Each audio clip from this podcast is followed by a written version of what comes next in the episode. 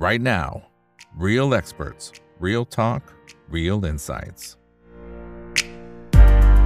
สวัสดีครับ สวัสดีเพื่อนๆนักลงทุนทุกคนนะครับ นี่คือไรนาบายอีกบรรพททุกเรื่องที่นักลงทุนต้องรู้นะครับ ยังไงฝากเพื่อนๆกดไลค์กดแชร์ในทุกช่องทางนะครับ วันนี้เราออกอากาศนะครับ ทั้ง Facebook YouTube Twitter Clubhouse นะครับก็ออกพร้อมๆกันเลยนะครับ ส่วนคนไหนอยากจะเข้าห้อง Open Line Chat ก็สามารถคลิกเข้ามาได้ตามกลุ่มที่ท่านต้องการนะครับและด้านล่างนี้นะครับท่านอยากสนับสนุนช่องถามอีกกับอิกนะครับเพื่อที่จะผลิต content ดีๆออกมาแบบนี้เนี่ยนะครับก็สามารถที่จะมาสมัครเป็น Membership ได้นะครับนะก็เหมือนกับเลี้ยงกาแฟให้กับทางทีมงานของผมด้วยนะครับนะก็ฝากกดไลค์กดแชร์เยอะเลยนะครับโอเคครับสำหรับวันนี้เรื่องที่เราต้องรู้นะครับก็เป็นตอนต่อเนื่องนะครับจากครั้งที่แล้วเนี่ยทางด้านของพี่ตาเองก็ให้ความรู้ดีๆเลยนะครับ เกี่ยวกับเรื่องกับทางฝั่งของ wave pattern นะครับมีรูปแบบไหนอย่างไรเนี่ยนะครับ แล้วก็การตีนะครับ วันนี้จะมาต่อเนื่องนะครับ ว่าการตีฟิโบนัชชีแบบ projection เนี่ยมันจะมีแนวทางแบบไหนกันบ้างเนี่ยนะครับ วันนี้ได้รับเกียรติจากพี่ตาครับ คุณอติอติกุลครับ ท่านผู้ช่วยกรรมการผู้จัดการฝ่าย Block Trade and Structure Products บริษัทหลักทรัพย์ยนต้าประเทศไทยจำกัดครับ สวัสดีครับพี่ตาครับ สวัสดีครับ สวัสดีครับคุณอีก สวัสดีครับท่านผู้ชมครับ ครับอ่าคนไหนที่เข้ามาแล้วก็ฝากกดไลค์กดแชร์กันเยอะๆนะครับ วันนี้เป็นตอนต่อเนื่องเลยนะครับ ถ้าคนไหนที่ยังไม่ได้ดูตอนที่แล้วนะ สามารถย้อนกลับไปดูตอนที่แล้วได้นะครับ แล้วก็เข้าไปคอมเมนต์กันได้เนี่ยบางคนเขาชื่นชมนะครับเขาบอกว่าโอ้โหนี่เป็นตอนที่ดีมากๆนะทางด้านของพี่ตาคุณอติเนี่ยเขาใช้คำนี้เลยนะครับ คุณอติเนี่ยสอนดีมากๆ อยากให้เชิญมาบ่อยๆ จัดให้เลยฮะวันนี้จัดให้เลยนะครับผม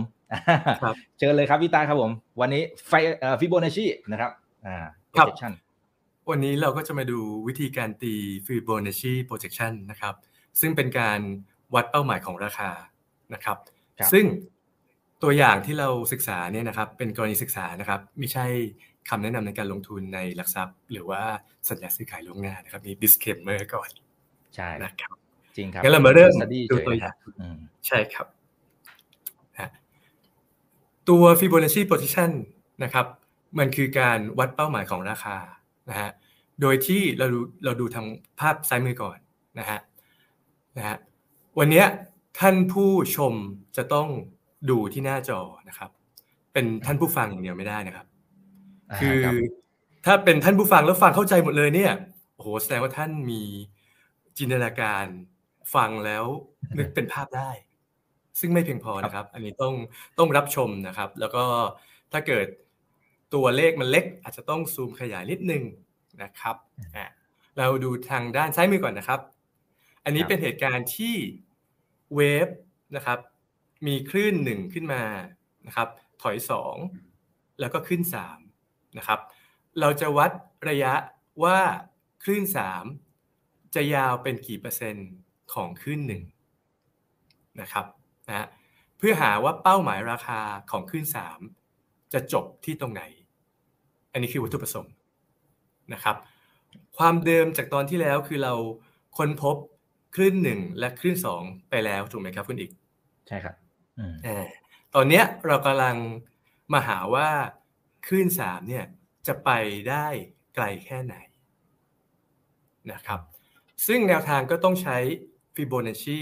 projection นะครับ หรือศัพท์อีกอย่างหนึ่งก็คือ Fibonacci multiple อันนี้คือความหมายเดียวกันนะครับโอเคหรือบางคนเรียกเป็นภาษาไทยว่าเป็นการวัดยก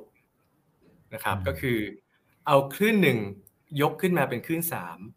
และคลื่นสามจะยืดเป็นเท่าไหร่ เป็นกี่เท่าของคลื่นหนึ่งอย่างนี้นะครับ ทีนี้เวลาเราใช้เครื่องในการตี Fibonacci projection นะฮะไม่ว่าจะเป็นการใช้ Aspen, b i z n e w eFinance นะครับ ตรงนี้เนี่ยเราก็ต้อง คลิก 3 จุดครับ เพื่อการวัดตัว Fibo projection นะครับ จุดแรกนะครับ เราจะมาร์กจุดที่ zero point ตรงนี้โอเคนะครับ จุดที่ 2 เราจะมาร์กที่ 100%ตรงนี้นะฮะครับเพื่อให้ตัวคลื่นหนึ่งเนี่ย มันคือ 100%อืมนะครับ ทีนี้จุดที่ 3 ที่จะไปคลิก จะต้องคลิกจุดหางโลของคลื่น2ฮะก็คือตรงนี้ นะครับ ตรงนี้นะฮะครับเพื่อจะวัดว่าคลื่น3เนี่ยจะไปได้ไกลแค่ไหนนะครับ ตัวเลขที่นิยมตั้งค่าไว้นะครับก็คือมี 50% 61.8% 78.6% 100% 138.2% 161.8%แล้วก็261.8%นะครับนะฮะครับตั้งค่าในเครื่องได้นะครับนะทีนี้เรามาดูฮะ ถ้าความหมายของร้อยเปอร์เซ็นคืออะไรครับเท่าอ่า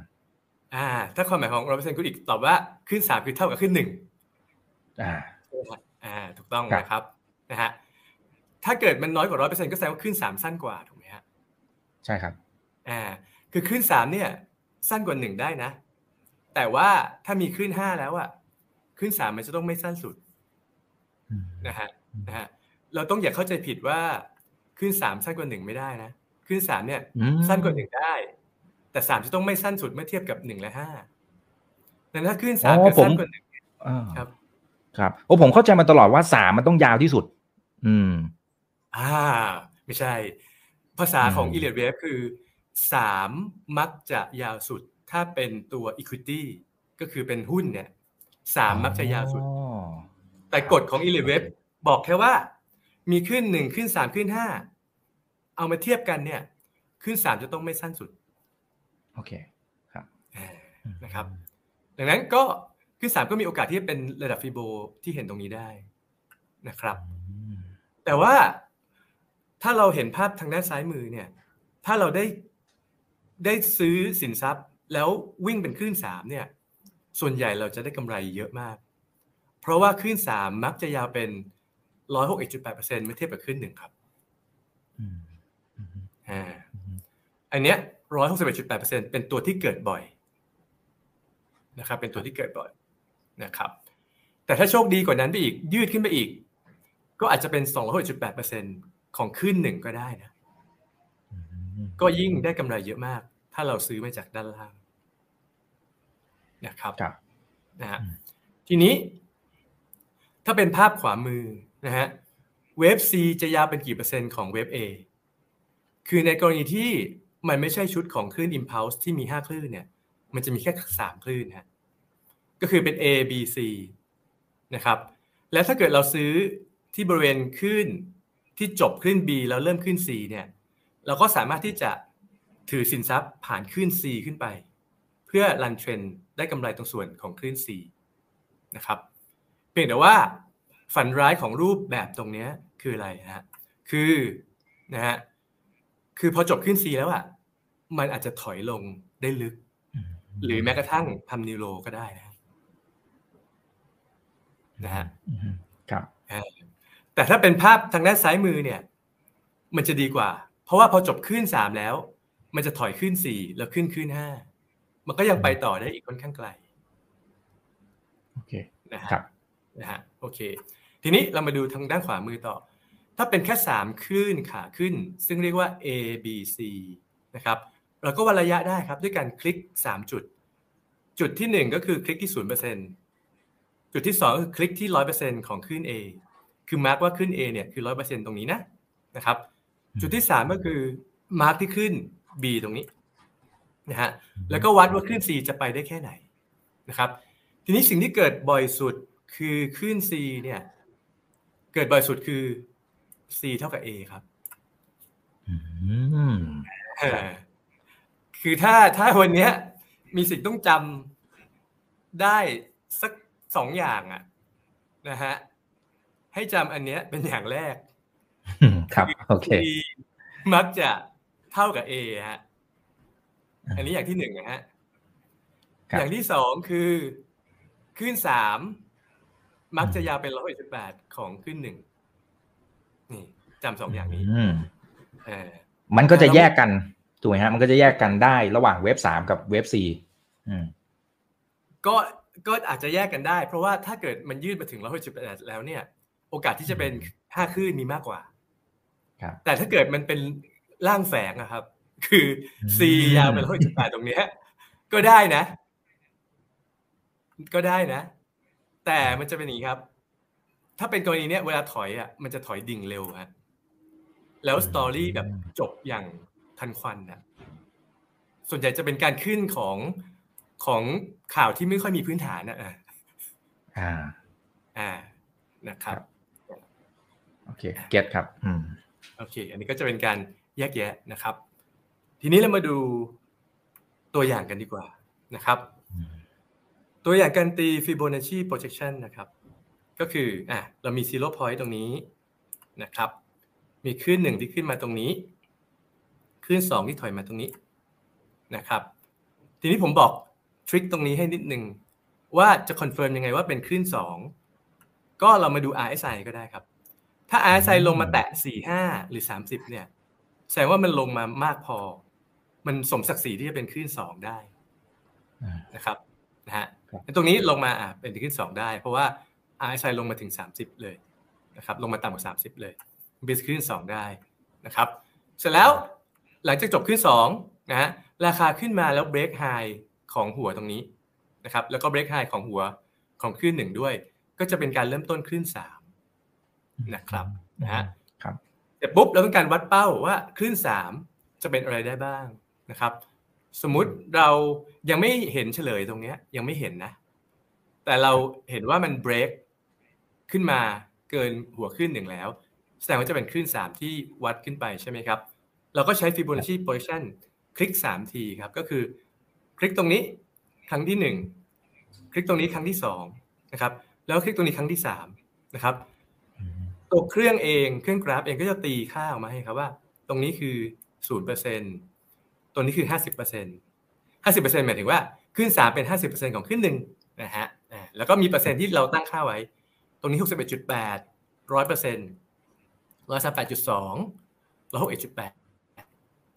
ฮะเห็นไหมทีเนี้ยประเด็นก็คือว่า ตรงพอเรามีคลื่นหนึ่งกับคลื่นสองเสร็จแล้วอะเราสามารถที่จะประเมินคร่าวๆได้เลยนะว่าคลื่นสามที่มันเกิดบ่อยครั้งสุด มันจะไปได้ประมาณแค่ไหนเนี่ย เรารู้ล่วงหน้าเลยนะอะ ขึ้นสามเนี่ยที่เป็นร้อยเอ็ดจุดแปดเปอร์เซ็นเนี่ยเรารู้มาตั้งนานแล้วนะว่า ตรงสองร้อยิบเจ็ดเนี่ยเป็นไปได้ครับ อันนี้คือความมหัศจรรย์ ตั้งแต่อยู่แถวๆร้อยห้าสิบเนี่ย เรารู้ว่าโดยความน่าจะเป็นมีโอกาสเหมือนกันนะ ที่จะเกิดบ่อยว่าขึ้นสามยาวเป็นร้อยหกจุดแปดของขึ้นหนึ่งคือมีโอกาสมาที่สองร้อยิบเจ็ดนะครับ ถ้าปัดให้เต็มติ๊กไซส์ก็สองร้อยิบหกหรือสองร้อยิบแปดก็ได้นะครับครับอันนี้เป็นประโยชน์นะฮะ ต่อให้เราไม่ได้ซื้อที่บริเวณแถวนี้ คือไม่ได้ซื้อตั้งแต่ราคาต่ำกว่า120ลงมา เราไม่ได้ซื้อ เพราะเราไม่ดูยังยังไม่ได้ดูวิดีโอเทปคราวที่แล้วคุณอีกครับถูกไหมฮะถ้าเรามาดูเทปนี้เทปเดียวอะเราอาจจะเล่นเบรกซื้อคลื่นสามที่เบรกขึ้นไปแล้วอาจจะซื้อเกินร้อยห้าสิบแล้วเราก็พอรู้ว่าอาจจะไปแถวๆสองร้อยยี่หกสองร้อยยี่แปด แต่เราจะไม่ไม่ได้ซื้อตรงบริเวณที่ต่ำกว่าร้อยห้าสิบลงมา หรือบริเวณที่ต่ำนะถ้าอย่างนั้นถ้าอยากจะรู้รายละเอียดก็ดูเทปเทปเทปคราวที่แล้วด้วยนะครับหัวข้อ wave tradingเออนะครับพวกอันนี้โฆษณาให้เทปตัวเองเรียบร้อยเลย ดีครับเพราะเขาไปดูย้อนหลังเนี่ยก็จะเข้าใจทั้ง zero point ด้วยนะครับ แล้วก็ retracement เนี่ยอันนี้พี่ตาก็มีสอนไว้ด้วยในเทปที่แล้วนะครับเพราะฉะนั้นจะเห็นภาพแล้วเบรกยังไงอะไรต่างๆนะครับอันนี้ลองย้อนกลับไปดูได้นะครับแต่ทีนี้พอมันขึ้นมาตรงตรงเป้าหมายร้อยหกสิบเอ็ดจุดแปดเสร็จปั๊บเนี่ยตาม strategy เนี่ยเราต้องแบ่งขายไหมครับพี่ตาถ้ามันขึ้นมาแล้วหรือยังไงฮะหรือหรือรอจังหวะอย่างไร หรือโยนไปหมดเลยอ่าเราเราควรจะใช้ strategy แบบไหนครับอ่าอันเนี้ยเป็นเรื่องปัญหาของ happy problem ฮะคือกำไรแล้วจะเอากำไรให้สุดแค่ไหนถูกไหมฮะที เนี้ยพอมันมาห้อยจุดแปดเปอร์เซ็นตรงเนี้ย มันมันมันต้องแสดงความเคารพระดับฟิโบตรงนี้หน่อยไงคุณเห็นไหมไอ้ candlestick มันกระจุกตัวแถวนี้เยอะอะครับเพราะมีคนขายอย่างที่คุณอีกว่าไงคนทยอยขาย แต่ก็มีคนซื้อแล้วมีคนขายมีคนซื้อมันเลยสู้กันแถวนี้เยอะถ้าสู้แล้วพ้นตรงนี้ได้ก็จะไปอีกไงครับโอเคอ่านะครับอันนี้ก็คือวิธีดูนะครับ ดังนั้น เวลาเราดูเนี่ย เราทยอยแบ่งขายที่ระดับฟิโบหนึ่งหนึ่งก็ได้ แล้วก็ดูว่า candlestick มีการวกกับตัวลงหรือยังอ่าถ้าวกกับตัวลงแล้วก็อัดขายมากหน่อยอย่างนี้ก็ได้นะครับอ่าครับโอเคโอเค ทีนี้นะฮะตรงนี้นะฮะตรงนี้อ่าตรงนี้เราเราเรียนรู้เท่านี้ก่อนนะครับในตรงนี้ นะฮะเสร็จแล้วเรามาดูตัวอย่างถัดมาฮะตัวอย่างถัดมาก็คือ เป็นตัวอย่างลักษณะที่ว่า คลื่นมันถอยลงมาใช่ไหมครับ มี zero point นะครับอืมแล้วดีดเป็นคลื่นหนึ่งแล้วถอยเป็นคลื่นสองลงมา แต่คลื่นสองตรงเนี้ย มันไม่ส่อการกลับตัวของ candlestick แค่ราคามันขยับขึ้น แถมตรงนี้เป็นคล้ายๆ hammer อีก มันยังไม่มีสัญญาณของ candlestick กลับตัว แต่มันลงมา zero point แล้วนะอืมอืมเออใช่ครับ อย่างนี้เราก็ต้องรอต่อไปว่า มันจะดื้อขึ้นไปได้ไหม ถ้ามันดื้อขึ้นไปได้ไหม เราก็สามารถที่จะตีฟีโบ projection ได้ถูกไหมครับ อืม ใช่ครับอ่าโอเคนะฮะแต่ถ้ามันไม่ขึ้นอะ คือถ้า candlestick ไม่วกตัวขึ้น มีสัญญาณ reversal ของ candlestick แล้วราคามันยังย้อยลงมาเรื่อยๆ จนหลุด zero point ดังนั้นมันก็จะไม่ใช่ zero point ถูกไหมครับอืมใช่มันก็ครับจะใช้ fibo projection ไม่ได้อืมสมมุติมันลงมาหน่อยหนึ่งอย่างนี้นะครับคุณอีกลงมาตรงเนี้ยครับแล้วเราจะใช้ fibo projection อย่างนี้ผิดนะครับอืมเพราะว่าต้ถ้าองรอจุดอืมใช่เพราะตรงจุดตรงเนี้ย ถ้ามันสร้างนิวโรแล้วอะมันจะไม่ใช่สองแล้วไงฮะ มันจะเป็น zero point ตัวใหม่นะครับอ่า Fibo projection เราต้องวัดคลื่นหนึ่งเทียบกับคลื่นสามถูกไหมฮะซึ่งจุดที่จะวัดคลื่นสามต้องวัดให้คลื่นสองมันจบ ตรงคลื่นสองมันจบ แต่เนื่องจากการทำ zero point ใหม่ตรงเนี้ยถ้ามันหลุดมี new low เนี่ยมันไม่ใช่สองแล้วไงดังนั้น ห้ามวัด Fibonacci projection ตรงนี้แบบนี้ห้ามใช้นะครับอืมครับโอเคอันนี้สอนตัวอย่างที่ไม่ใช่ให้ด้วย เพราะว่าเวลาไปทำเองมักจะคิดว่าทำได้ อ่า ดีครับ ดีครับ ไม่งั้นเดี๋ยวเดี๋ยวงงเองด้วยนะครับวัดผิดวัตถุซึ่งของจริงเนี่ย จริง ๆ มันซีโร่พอยต์ใหม่แล้วนะครับ ถ้าเคสของจริงสำหรับตัวนี้นะนิวโลไปแล้วครับ ใช่ใช่นะครับอ่าแล้วก็จากภาพหลังจากวันตรงเนี้ยเขาก็เฉลยออกมาแล้วว่ามันมี นิวโรจริง ๆ ด้วยอ่าอ่าครับนะครับอ่าโอเคอะตัวอย่างถัดมาครับ ราคาไหลลงมานะครับทำซีโร่พอยต์ตรงนี้นะฮะแล้วก็มีขึ้นหนึ่งเล็กๆขึ้นมาตรงนี้ ถอยสองนะฮะถอยสองเนี่ยลงมาที่ฟิโบระดับหนึ่งพอดีเลยนะครับ ตรงห่าง candlestick นะครับ ทีนี้เราดูว่าสองมันสมศักดิ์ศรีหรือเปล่า ของการลงอะ ลงมาที่ฟิโบตรงเนี้ยนะครับมันลงหลายวันแล้วนะขึ้นมาหลายวันได้ลงหลายวันได้อย่างนี้โอเค แต่ลงวันเดียวไม่ไม่ใช่นะมันต้องลงลงหลายวันนิดนึงนะฮะอ่าครับ ซึ่งเรื่องของวันการนับวันเนี่ย น่าจะเป็นคลาสถัดๆไปนะครับเพราะมันยากโอเคได้อันนี้ดูไครับด้วยดูด้วยความสวยงามของลักษณะของวาดกราฟอะครับ นะครับว่าถ้าขึ้นมาหลายวันเป็นขึ้นหนึ่งถอยลงมาคงไม่ใช่วันเดียวหรือสองวัน ต้องมีหลายวันนิดนึงนะครับ แต่ตัวที่จะดูง่ายเลยคืออะไรฮะถอยลงมาแบบสมศักดิ์ศรีหรือยัง ให้ดูไอซ์ใส่ครับเนี่ยลงมาแตะ45พอดีเลยฮะอืมอืมนะครับครับแสดงว่าตรงเนี้ยใช้สองแล้วอืมนะฮะแล้วพอมันเบรกนะฮะเบรกไฮจะขึ้นหนึ่งตรงนี้ หรือตรงเนี้ยถ้าดูมันจะมีสัญญาณการกลับตัว candlestick ซึ่งกลับตัวที่แท่งเบอร์เริ่มเลยเนี่ยแสดงว่ากลับตัวฮะมีแรงซื้ออืมแล้วมันก็วิ่งพุ่งขึ้นไปเลยฮะเห็นไหมฮะอืมนะครับครับ ทีเนี้ยวิธีการเทรดนะครับคุณอีก เราไม่ได้ห้ามว่าห้ามเอาปัจจัยพื้นฐานมาจับนะ เราเอาปัจจัยพื้นฐานมาจับได้นะอืมอืมครับ อย่างเช่น อันนี้โฆษณาได้ไหมฮะ อ่าได้ครับได้ครับ เชิญเลยครับ เอาเลยครับ ครับ ทางบริษัทหลักทรัพย์หยุนต้าประเทศไทย ก็มี Facebook Live YouTube Live นะครับ รายการ Well Design by หยวนต้านะครับอืมตอน8โมงครึ่งจันทร์ถึงศุกร์นะครับ ท่านสามารถฟังได้นะครับ ก็จะมีการแนะนำหุ้นดีๆ หรือหุ้นที่เล่นเป็นธีมในช่วงนั้นๆนะครับ พอเราได้ประเด็นข่าวสาร หรือประเด็นทางด้านพื้นฐานเนี่ย เราก็เข้ามาดูกราฟ แล้วก็มาอ่านคลื่นว่ามันอยู่คลื่นไหนเบรกหรือยังทำนิวโรไหมหรือเบรกเอาท์แล้วเป็นคลื่นสามแล้ว เราก็จะได้เทรดได้อย่างถูกต้องไงฮะคือเราใช้ปัจจัยพื้นฐานแล้วก็เทคนิคเนี่ยผสมกันได้ครับนะครับโอเค มาต่อนะฮะทีแต่นี้แต่ถามถามเพิ่มนิดนึงครับพี่ตาถ้าสมมติว่ามันขัดกันเองล่ะ สมมติว่าสมมติว่ากราฟมันสวยมากแล้วบางทีเนี่ย นะครับเอ่อไอตัวพื้นฐานมันยังไม่มา มันอาจจะเช่นอาจจะมีสตอรี่อะไรบางอย่างที่คนทั่วไปยังไม่ทราบอะนะแต่ว่าราคามันมาแล้วเนี่ยโอเค เสร็จปุ๊บพอมันขัดกันแบบนี้เราเราจะยึดยังไงดีพี่ตาอ่าหรือในขณะเดียวกันโอ้ยพื้นฐานยังดีนะ แต่ราคาโอ้โหลุ่งเอาลุ่งเอาอะ อืม อืม โอเค ก็ในกรณีที่เทคนิคมันยังเสียอยู่ ยังไม่เกิด reversal แต่ข่าวดีเข้ามาแล้วใช่ไหมฮะอ่า ถ้าเป็นแบบเนี้ยถ้าตอนหลังนักลงทุนในตลาดเชื่อว่าข่าวดีเนี้เป็นคือของจริง เดี๋ยวราคามันก็จะกลับมาขึ้นอืมและเทคนิคมันก็จะมาตอบตามหลังฮะอืมโอเคครับซึ่งถ้าเป็นกรณีอย่างนี้ สมมุติถ้าเราเชื่อเทคนิคเป็นหลักนะฮะเราก็จะค่อย follow by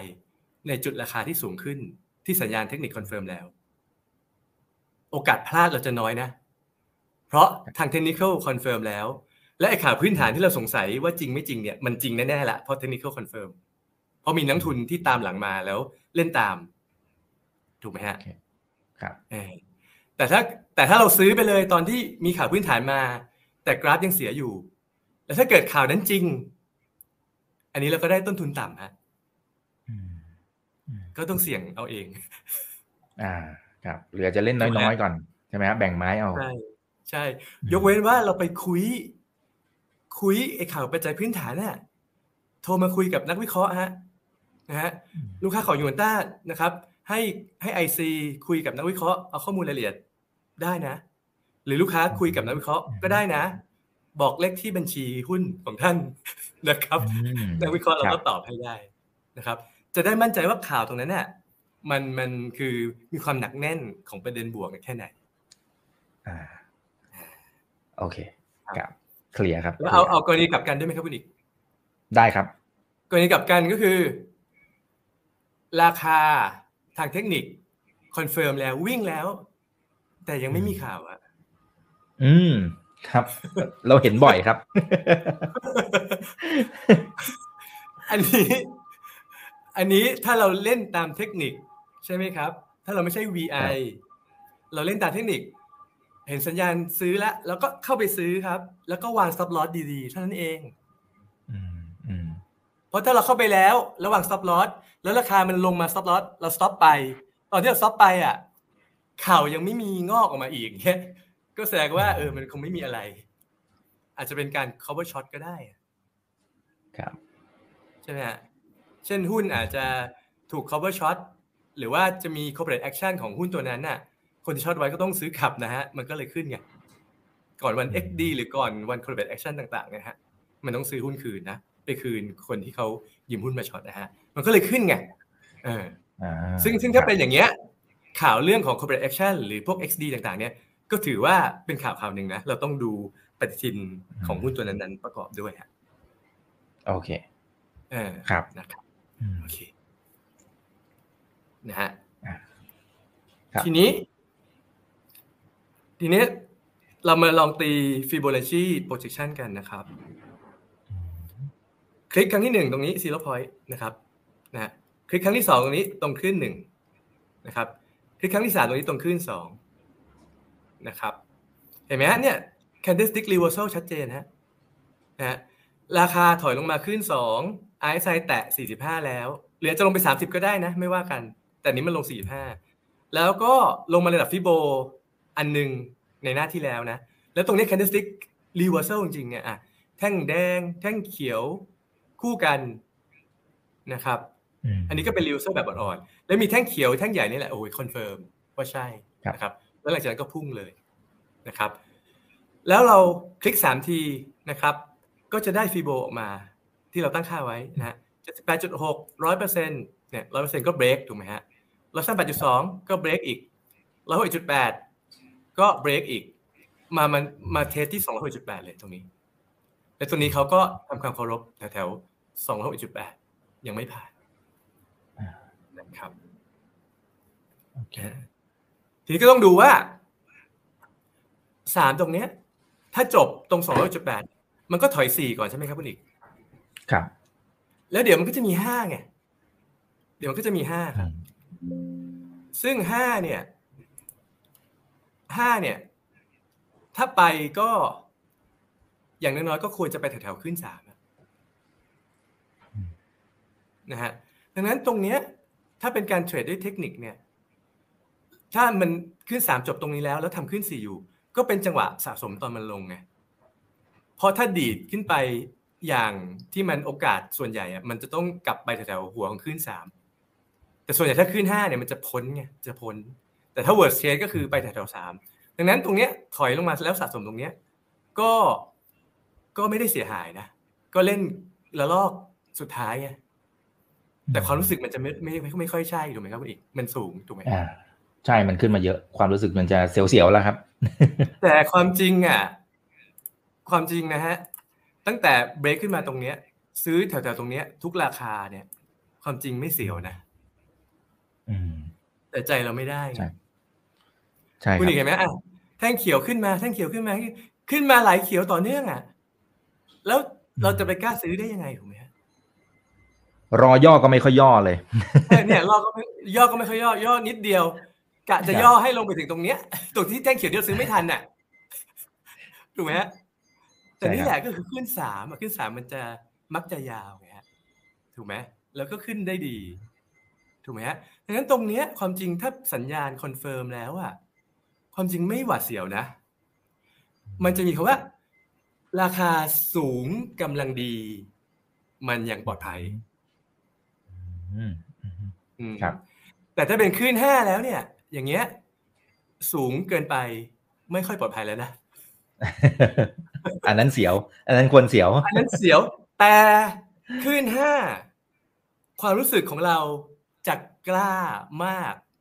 แล้วก็รู้ว่าขึ้นมาเยอะมากแล้ว เราบอกขออีกสามเปอร์เซ็นพอ ตรงนั้นแหละนึกออกไหมฮะคือคลื่นห้าเนี่ยขึ้นมาสูงมากเกินไปแล้ว มันเสี่ยงมากแล้ว แต่เราเห็นว่า อุ้ยชัวร์แน่ๆตรงเนี้ยสามเปอร์เซ็นได้แน่ๆแต่มันอาจจะผิดจังหวะ อาจจะเข้าไปจุดที่โดนขายใส่แล้วก็ได้นะฮะแต่ความมั่นใจเป็นคือใช่หมดเลยฮะตรงนั้นน่ะ นะครับ จริงครับเอออืมหรือตรงที่สะสมตรงขึ้นสามตรงเนี้ย ข่าวก็ไม่ค่อยมีอะไรหรอก นะ อืม แต่มันก็อาจจะพอดูได้ว่าแบบ เออ กันยาแล้วนะ ช่วงนี้เดี๋ยวตุลาก็เป็นโรคประจำถิ่น แล้วก็ถอดหน้ากากกันต้องแต่งหน้า หรือสตอรี่ต่างๆของ Product เนี่ย มันก็ช่วยอืมช่วยเสริมได้นะช่วยให้เรามั่นใจอะว่าตรงเนี้ยมันน่าจะเป็น impulse ตรงขึ้นสามได้นะครับใช้สตอรี่ประกอบได้นะครับ ครับ โอเคเอ่อสมมติสมมุติว่าอย่างกรณีเมื่อสักครู่นี้นะครับเอ่อพอมันขึ้นมา 161.8ปรากฏว่าโอเคมันมันมันเลี้ยงเลี้ยงอยู่นะพอเลี้ยงแป๊บหนึ่งเฮ้ยมันไปต่อ แต่สมมติว่าครับเราเราแบ่งขายตาม strategy เดิม เราอาจจะแบ่งขายไปสักนิดหนึ่งอะสมมติ let's say หนึ่งในสี่นี่ผมยกตัวอย่างนะครับอ่าสมมติขายไปปั๊บเนี่ยเราจะหาจังหวะในการเข้าไปอีกรอบหนึ่งเนี่ยเพราะอย่างกรณีพอมันเฉลยออกมาเฮ้ยมันไปต่อเป็นอ่าอ่าสองร้อยหกสิบเอ็ดจุดแปดนะครับตรงโซนนั้นแล้วก็ไปไป ชนแถวๆนั้นเนี่ยนะครับไอ้จังคำถามก็คือว่าเอ๊ะพอมันพอมันกลับตัวขึ้นไปเนี่ยเราจะหาจังหวะในการกลับไปรับเพิ่มยังไงนะครับ เพราะมันรู้แล้วเฮ้ยมันมันมีโอกาสไปต่อนะเออแต่ว่ามันก็จะยังไงดีครับอ่าเราจะหาจุดในการเข้าอีกรอบหนึ่งอะครับ เพื่อให้เต็มอืมอาจจะเช่นสมมติว่าเต็มเต็มเอ่อ position เหมือนที่เราตั้งใจไว้ตอนแรกนะครับอ๋อแต่เราดันมือลั่นไปก่อนอ่าโอเค เป็นคำถามที่ดีมากเลยฮะ สุดยอดเลยแซวาคุณอีกฟังมาเข้าใจหมดเลยเนี่ยครับ นะครับนะครับอะสมมติขึ้นมาแล้วหกจุดแปดคือเส้นนี้ถูกไหมครับคุณอีกครับอ่าคือวิธีที่เราจะเทรดเนี่ยคือชนฟิโบและมีสัญญาณกลับตัวถึงขาย ถามว่าอะแท่งนี้มีสัญญาณกลับตัวของ candle stick ไหมไม่มีdoji doji กลับตัวอ่อนๆแต่ไม่ confirm แล้วพอเจอแท่งเขียวเนี่ย ก็ยิ่งว่าไม่ลงอะ แล้วแท่งเขียวใหญ่นี่อีกก็ไม่ใช่ลง เขียวนี่อีกก็ไม่ใช่ลง มันยังไม่กลับตัวเลยครับ จะขายทำไมฮะอันนี้คือประเด็นแรกก่อนนะเดี๋ยวค่อยไปสมมติว่าถ้าขายไปแล้วทำไงนะแต่ตรงนี้คือยังไม่มีสัญญาณกลับตัว ยังไม่ขายครับครับนะอะแท่งแดงนี้อะกลับตัวละ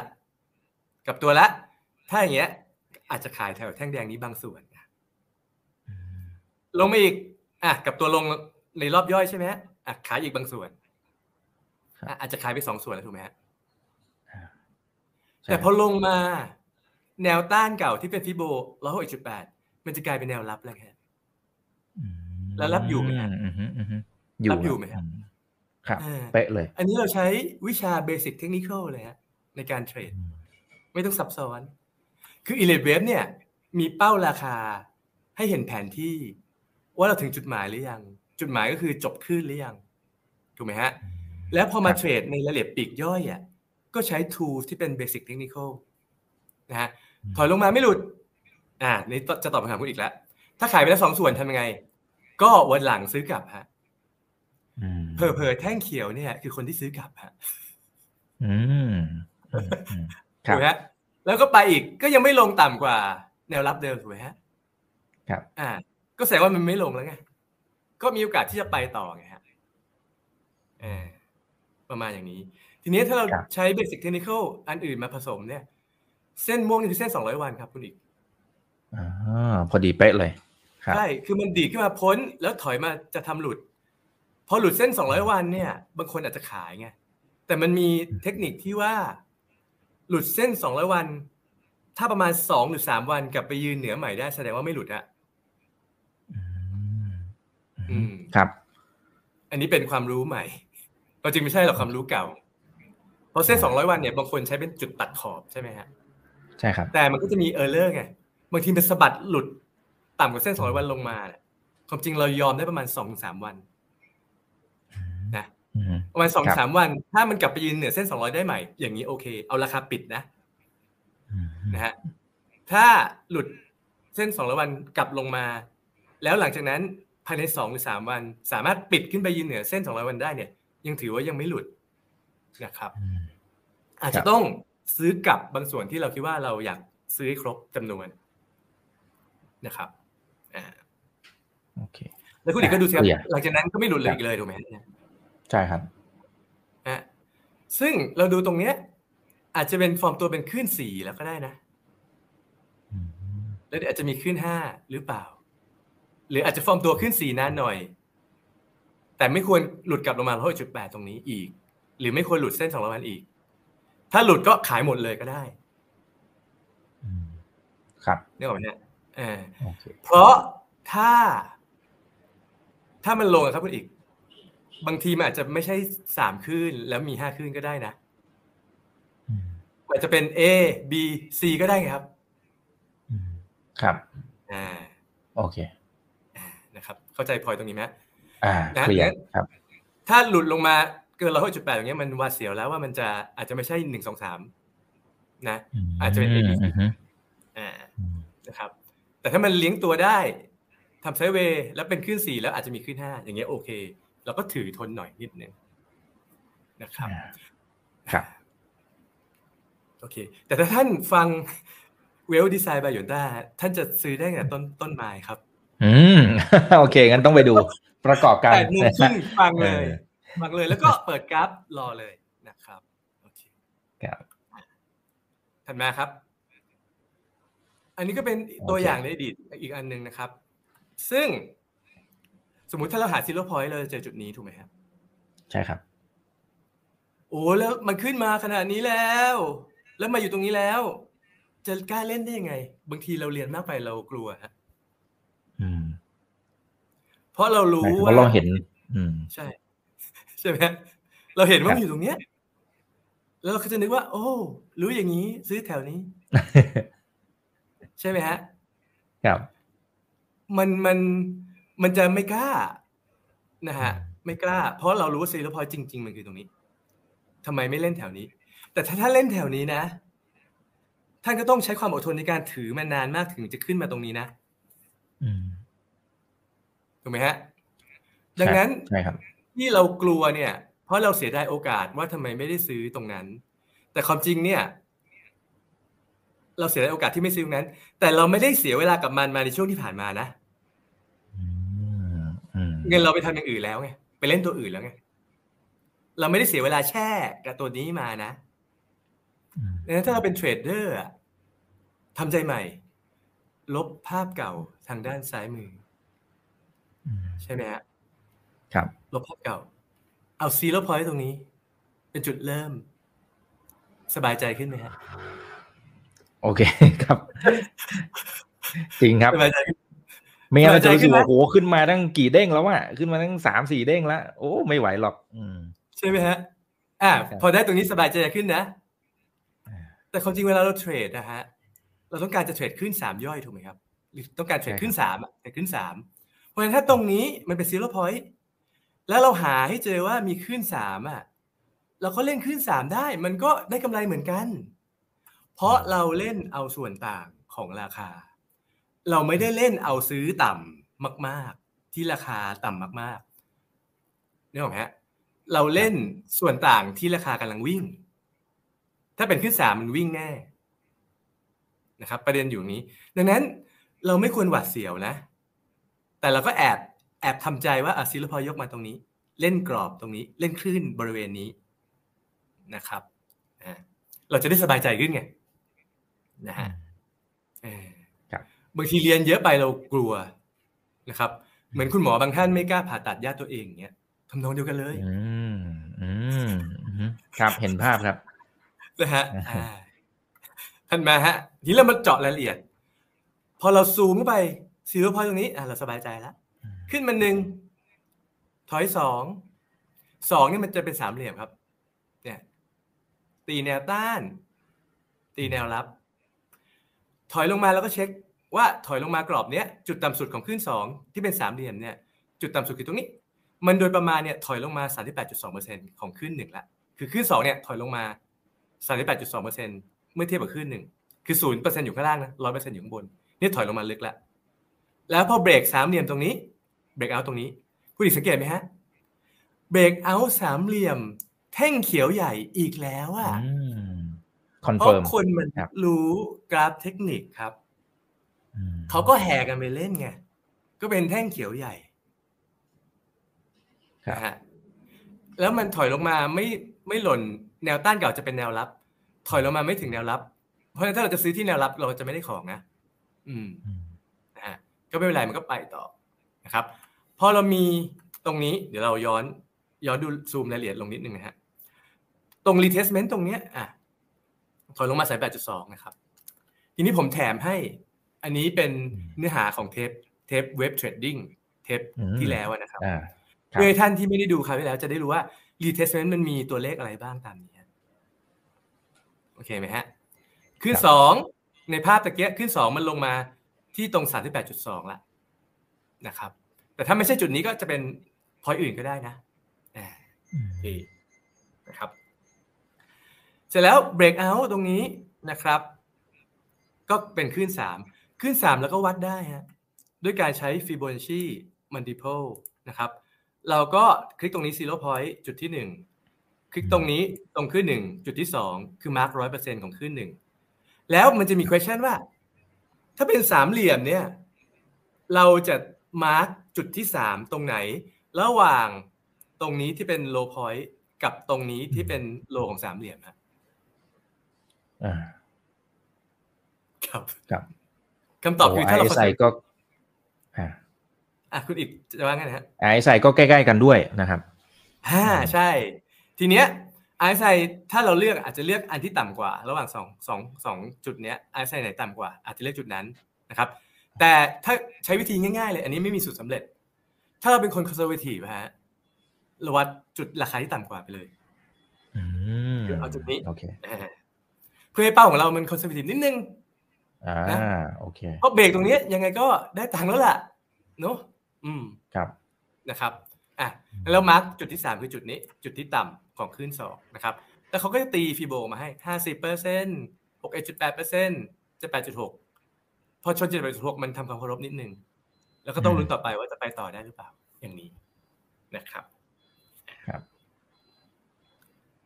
ตัวอย่างถัดมาครับ อันนี้ก็จะมีความซับซ้อนขึ้นนิดหนึ่ง แต่จะให้ท่านผู้ชมนะครับ ได้เข้าใจในรายละเอียดมากขึ้นนะครับอืมตัวอย่างนี้ครับ จุด zero point อยู่ตรงนี้ฮะแล้วขึ้นหนึ่งโรมันใหญ่ตรงนี้ แล้วก็มีขึ้น สองโรมันใหญ่ตรงนี้ แล้วมันกำลังทำขึ้นสามโรมันตรงนี้นะครับอืมเลขโรมันเนี่ยคือดีกรีที่ใหญ่กว่า แต่เรามีขึ้นย่อยที่เป็นเลขอาราบิกครับ ในคลื่นหนึ่งโรมันเนี่ยจะมีห้าคลื่นย่อยเป็นเลขอาราบิกก็คือหนึ่งอาราบิกสองอาราบิกสามอาราบิกสี่อาราบิกแล้วก็ห้าอาราบิกนะครับนะครับ ครับ เดี๋ยวเราค่อยไปเรียนในคลาสหลังๆว่า จะนับห้าคลื่นนี้ยังไงฮะเรื่องมันยาว โอเค ได้นะครับฮะแต่เทคนิคที่ง่ายสุดที่เราดูได้วันนี้เลย ก็คือสองกับสี่มันเป็นคลื่นถอยถูกไหมครับ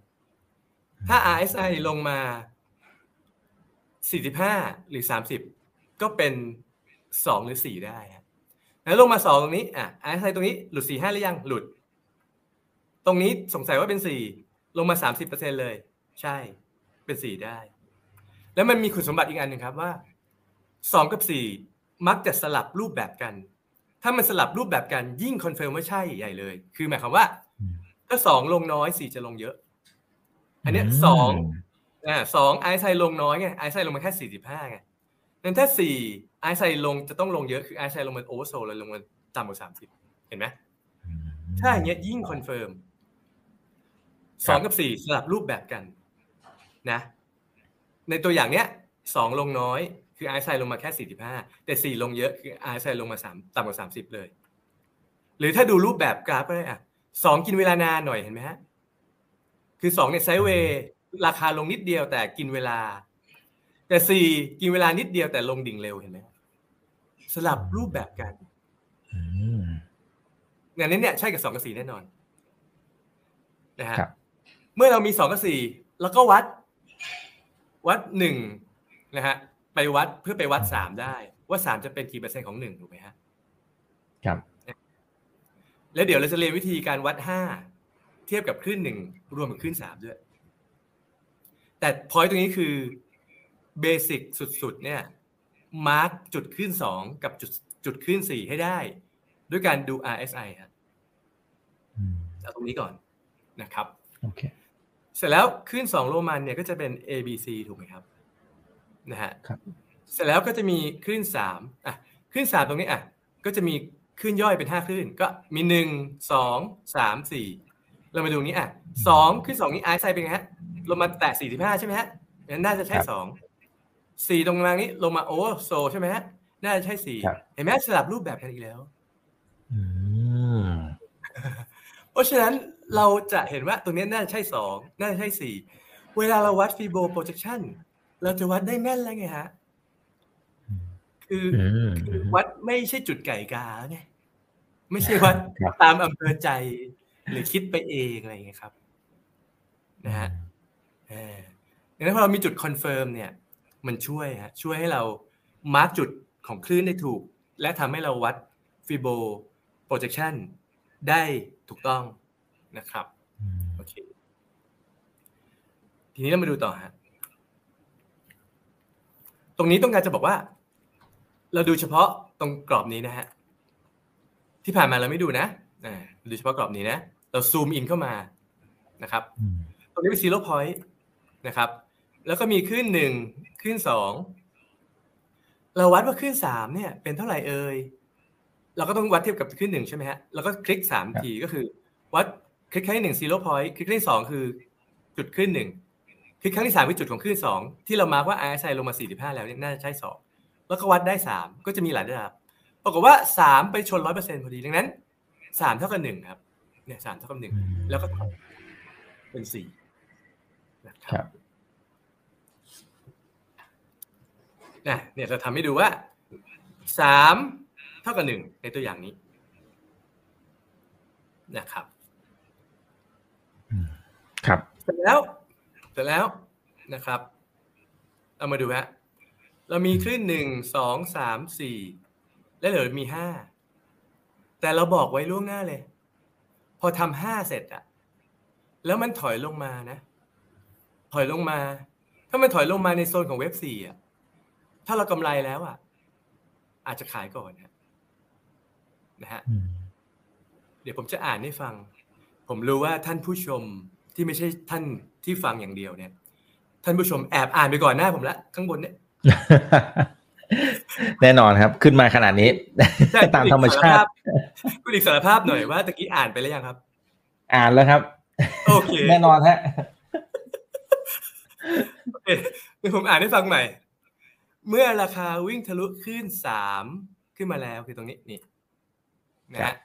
หลังจากนั้น ราคามันขึ้นไปถูกไหมอ่า หากราคาวิ่งกลับลงมา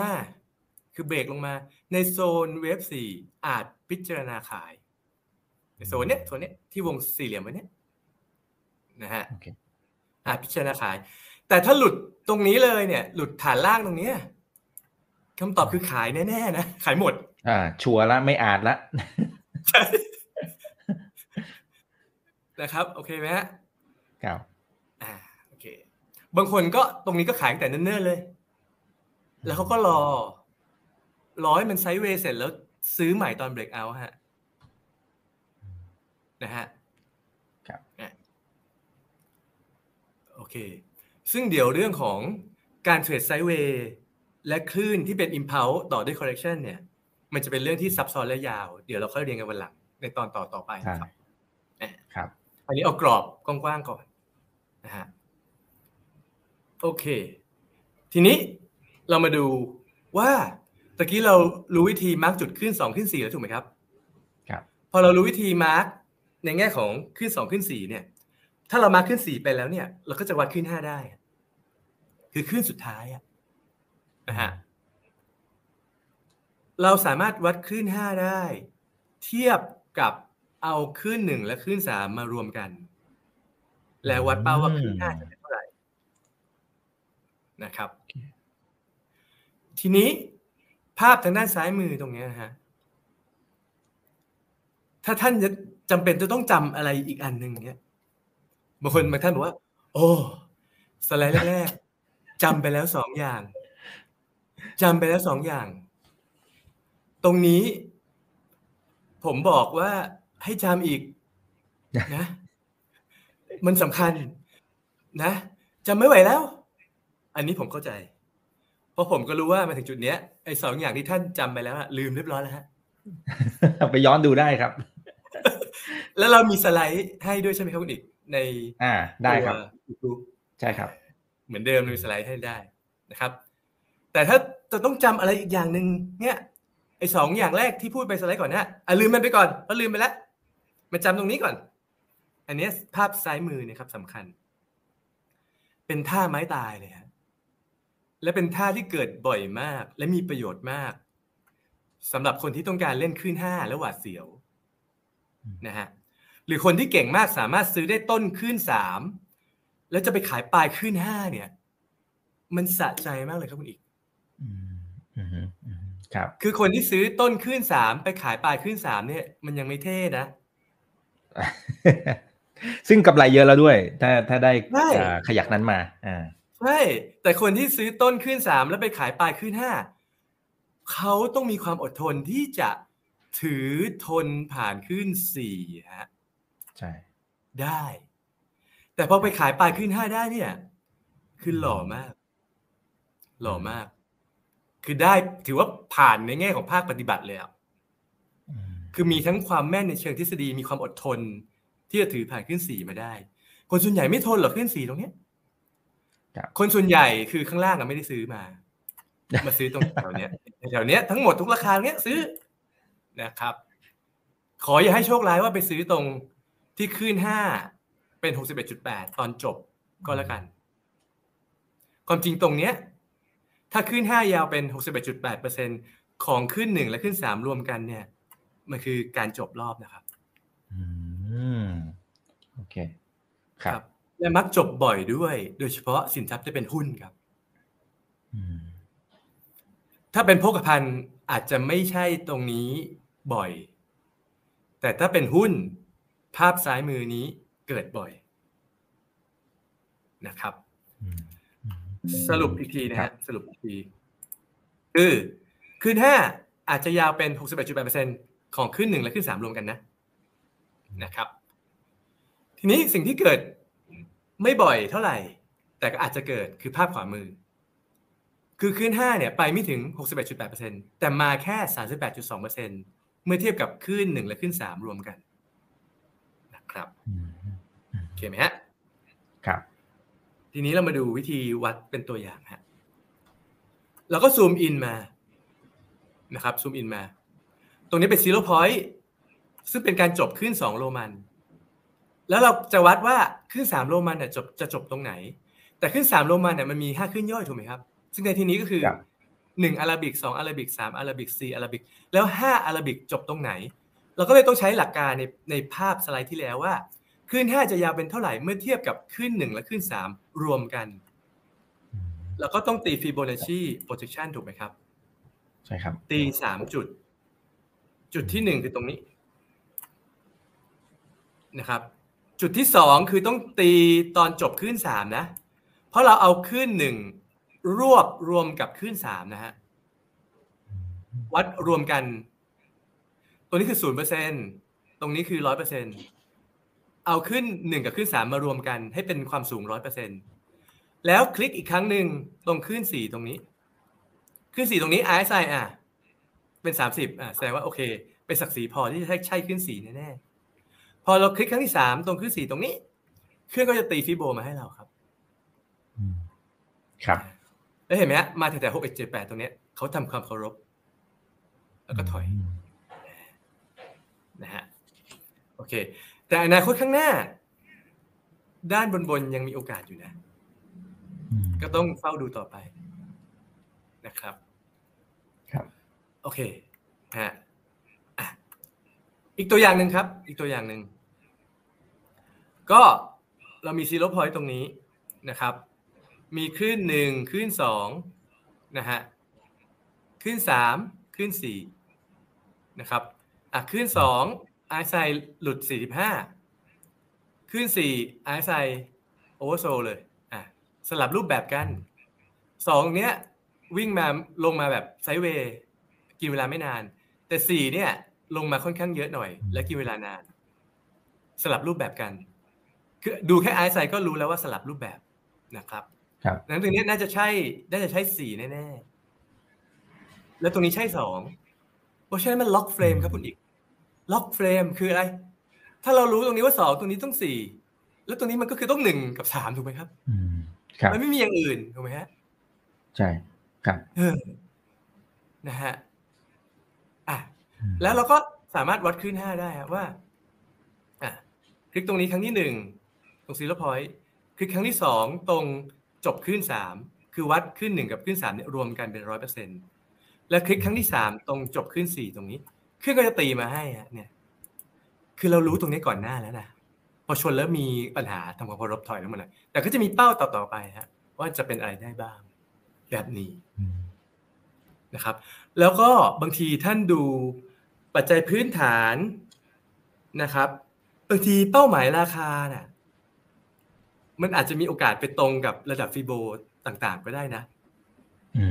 มอืมเออครับคือที่ท่านลองฝึกตีฟิโบนัชชีเองแล้วอะ เอากราฟหลาย ๆ หุ้นหลาย ๆ ตัวมาศึกษา แล้วก็เอาเป้าปัจจัยพื้นฐานมาเทียบอะบางทีนะ เลข Fibo ที่สำคัญตรงราคานั้นเนี่ยตรงกับราคาปัจจัยพื้นฐานเลย แต่เป้าพื้นฐานเนี่ยเขามีระยะเวลาไว้อ่าหนึ่งปีข้างหน้านะ ถูกไหมฮะครับอ่าซึ่งระดับฟิโบทางเทคนิคเนี่ย บางทีมันสอดคล้องกัน ยิ่งถ้าสอดคล้องกันยิ่งดีไง เพราะว่าก็จะมีคนที่เทรดตามพื้นฐานที่เขาจะรอขายตรงเป้าพื้นฐานเนี่ยฮะใช่ไหมฮะเราดูเทคนิคเราก็ขอเราก็รอขายตามเป้าเทคนิค ส่วนคนที่เล่นแต่พื้นฐานเขาอาจจะรอขายที่เป้าหมายทางด้านพื้นฐาน เพราะฉะนั้นเป้าตรงนั้นก็อาจจะเป็นเป้าที่ จะต้องให้ความสนใจนิดนึงว่าถ้ามันมาถึงแล้วเนี่ย เราควรจะมีกลยุทธ์การทำกำไรยังไงบ้างนะครับ ครับครับประมาณโอนี้เค อ่า ประมาณนี้นะครับ อันนี้ก็เป็นความรู้ดีๆ ที่นำมาฝากทุกๆท่านนะครับ ยังไงไปลองฝึกดูด้วยนะครับ แล้วก็กฎต่างๆ ที่พี่ตาพูดไปตั้งแต่ตอนต้นทั้งเรื่องของไอ้ตัวเว็บ C เว็บ3อะไรต่างๆ ย้อนกลับไปดูตั้งแต่ตอนต้นได้นะครับ อ่า ก็จำไม่เยอะฮะ อ่าแต่มันจะเป็นสิ่งที่ผมว่าถ้าเราไปดูบ่อยๆตามที่พี่ตาบอกนะจริงๆเผื่อๆมันไม่ต้องจำแล้วอะมันก็จะฝังเข้าไปในหัวเบอร์แล้วเราดูได้อัตโนมัติเลยนะครับ อันนี้เป็นความรู้ดีๆ ที่มาฝากทุกท่านส่วนครั้งหน้าจะเป็นเรื่องไหนรอติดตามนะครับพี่ตาฝากทิ้งท้ายหน่อยครับ คนไหนอยากไปตามพี่ตาเนี่ยไปช่องทางไหนอย่างไรอ่าครับก็คือเอ่อขอฝากช่องกันแล้วกันนะครับ ฝากครับตัวเฟซบุ๊กนะครับยวนต้า Security Thailand นะครับแล้วก็มีช่องทางอื่นๆด้วยนะครับ ทาง YouTube ยวนต้าไทยนะครับ ทาง Telegram นะครับ ทางเว็บไซต์ของเรานะครับ ถ้าสามารถติดตามนะครับ ผลงานของนักวิเคราะห์ยวนต้า แล้วแล้วก็ทีมงานหลาย ๆ ฝ่ายนะครับ ได้ทางช่องทางของบริษัทนะครับ ครับไป follow ไปติดตามกันได้นะครับ wealth design ก็ไปดูในตัวของตัวรายการ ซึ่งจะมีนักกลยุทธ์ต่างๆเนี่ยเขาจะมาวนเวียนกันนะครับ ให้ความรู้ดีๆอยู่แล้ว เอาตรงนั้นเนี่ยมาจับกับเทคนิคของพี่ตะโอ้โหเพอๆนะ เจอหุ้นเด็ดหลายตัวด้วยนะครับอ่าน่าสนใจมากนะครับ ครั้งหน้านะฮะเดี๋ยวต้องเรียนเชิญพี่ตากลับมาอีกคุยกันสนุกๆแบบนี้ได้ความรู้ที่สามารถเอาไปใช้ได้จริงด้วยนะครับ วันนี้ขอบพระคุณมากครับพี่ตะ ขอบคุณครับขอบคุณครับ สวัสดีครับคนไหนที่ดูจนถึงตอนนี้นะครับ ยังไงฝากกดไลค์กดแชร์ทุกช่องทางนะครับ Facebook YouTube Twitter Clubhouse ห้อง Open Line Chat รอท่านอยู่นะครับ สามารถคลิกเข้ามาได้ วันนี้ขอบคุณทุกท่านที่ติดตาม นี่คือไรนาบายอิบันพศทุกเรื่องที่นักทุนต้องรู้ครับ สวัสดีครับ